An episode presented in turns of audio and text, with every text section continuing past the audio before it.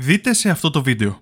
Σκοπεύει η Ρωσία να στείλει πυρηνικό όπλο στο διάστημα; Μήπως η Γη και ολόκληρο το ηλιακό μας σύστημα βρίσκεται μέσα σε ένα τεράστιο μαγνητικό τούνελ; Αυτά και πολλά ακόμα στο δελτίο ειδήσεων με τα σημαντικότερα νέα της ανθρωπότητας.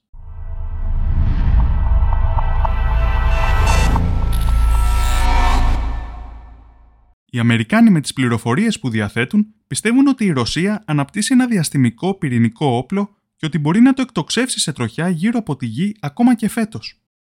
Η Ρωσία από την πλευρά της το αρνείται. Μάλιστα, ο Πούτιν δήλωσε ότι είναι κατά της χρήσης πυρηνικών στο διάστημα. Αυτό είναι και κάτι που απαγορεύεται άλλωστε από τις διεθνείς συνθήκες. Αν όμως οι Αμερικάνοι έχουν δίκιο, τι σημαίνει αυτό; Ότι οι Ρώσοι θα μπορούσαν να ρίξουν πυρηνικά στη γη από το διάστημα; Ευτυχώς όχι. Όπως δήλωσε ο πρόεδρος των ΗΠΑ, Τζο Μπάιντεν, αυτό το ρωσικό όπλο θα μπορούσε να χτυπήσει δορυφόρους και όχι τη γη. Επίσης, οι Αμερικάνοι δεν γνωρίζουν αν η Ρωσία έχει αποφασίσει να προχωρήσει σε αυτή την κίνηση, απλά ότι απέκτησε τη δυνατότητα να το κάνει.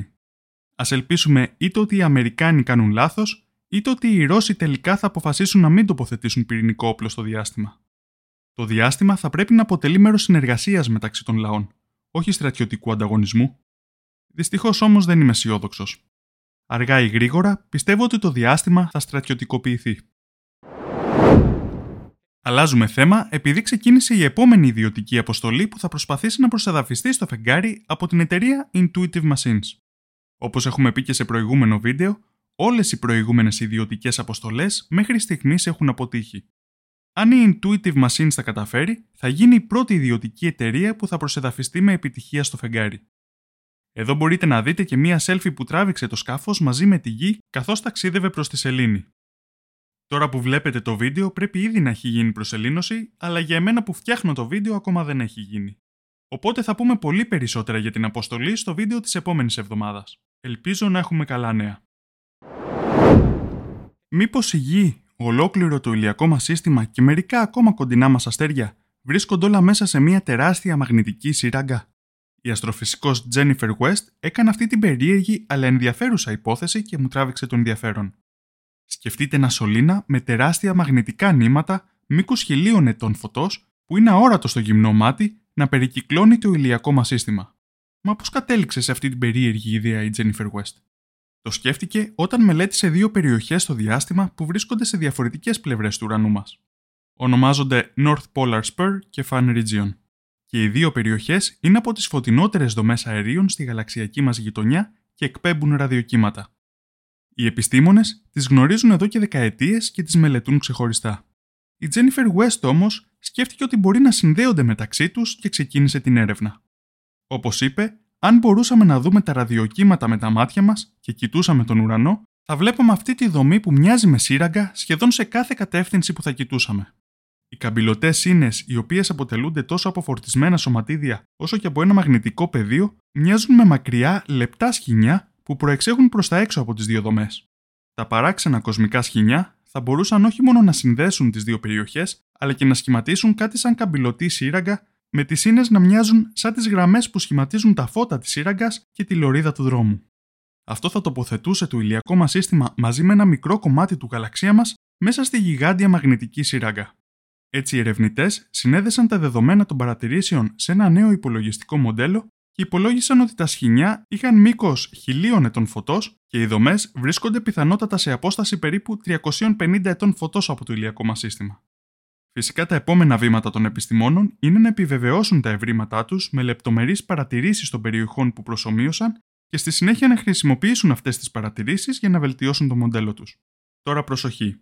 Οι ερευνητές προς το παρόν έχουν κάνει απλώς μία προδημοσίευση. Συνήθως δεν μιλάω στην εκπομπή για έρευνες που είναι σε τόσο αρχικό στάδιο, Όμως αυτή μου φάνηκε πολύ ενδιαφέρουσα. Περιμένω με μεγάλο ενδιαφέρον να δω αν οι ερευνητές θα καταφέρουν όντως να επιβεβαιώσουν την υπόθεσή τους. Πάμε στο περιβάλλον επειδή μια μελέτη δείχνει πώς τα δέντρα περιορίζουν την αύξηση των θερμοκρασιών από την κλιματική κρίση.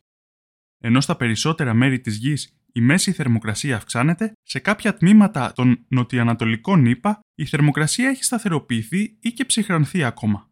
Σύμφωνα με τους επιστήμονες, ένας σημαντικός λόγος για αυτή την ευπρόσδεκτη ανομαλία είναι ότι σε αυτή την περιοχή έχει γίνει εκτεταμένη αναδάσωση τον τελευταίο αιώνα. Παλαιότερα, κατά τον επικισμό της Αμερικής από τους Ευρωπαίους, είχαν κοπεί πολλά δέντρα, Όμως από το 1920 και μετά ξεκίνησε ένα επιθετικό πρόγραμμα δενδροφύτευσης. Βέβαια τα δέντρα δεν είναι ο μοναδικός λόγος που η αύξηση της θερμοκρασίας έχει περιοριστεί.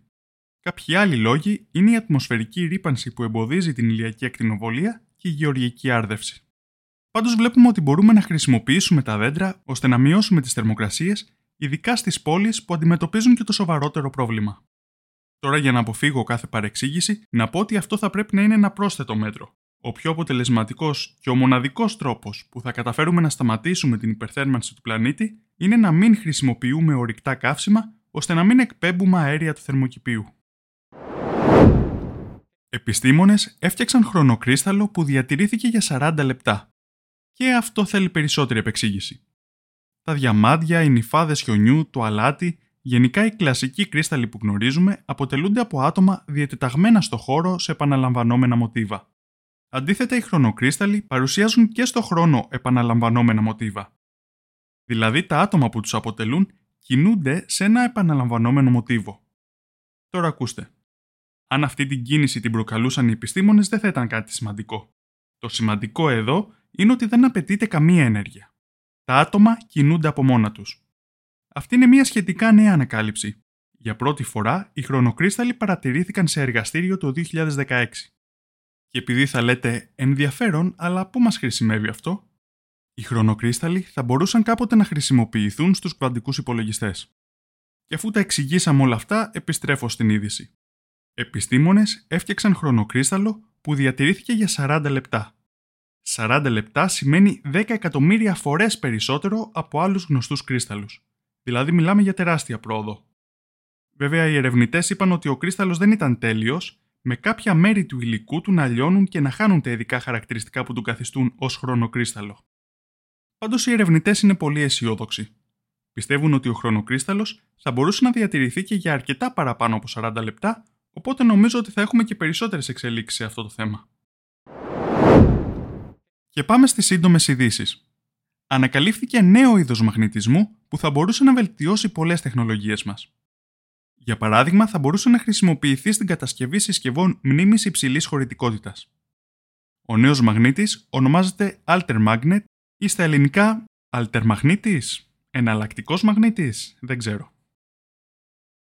Ερευνητές έφτιαξαν ρύζι σε συνδυασμό με μοσχαρίσια κύτταρα που αναπτύχθηκαν σε εργαστήριο με σκοπό να μειώσουν το περιβαλλοντολογικό αποτύπωμα που αφήνει η κτηνοτροφία στο περιβάλλον.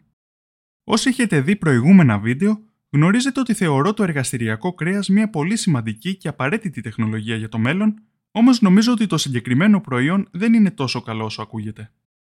Οι ερευνητές, πολύ σωστά, λένε ότι το νέο ρύζι θα αφήσει μικρότερο αποτύπωμα άνθρακα σε σχέση με το μοσχαρίσιο κρέας και κάνουν αυτή τη σύγκριση.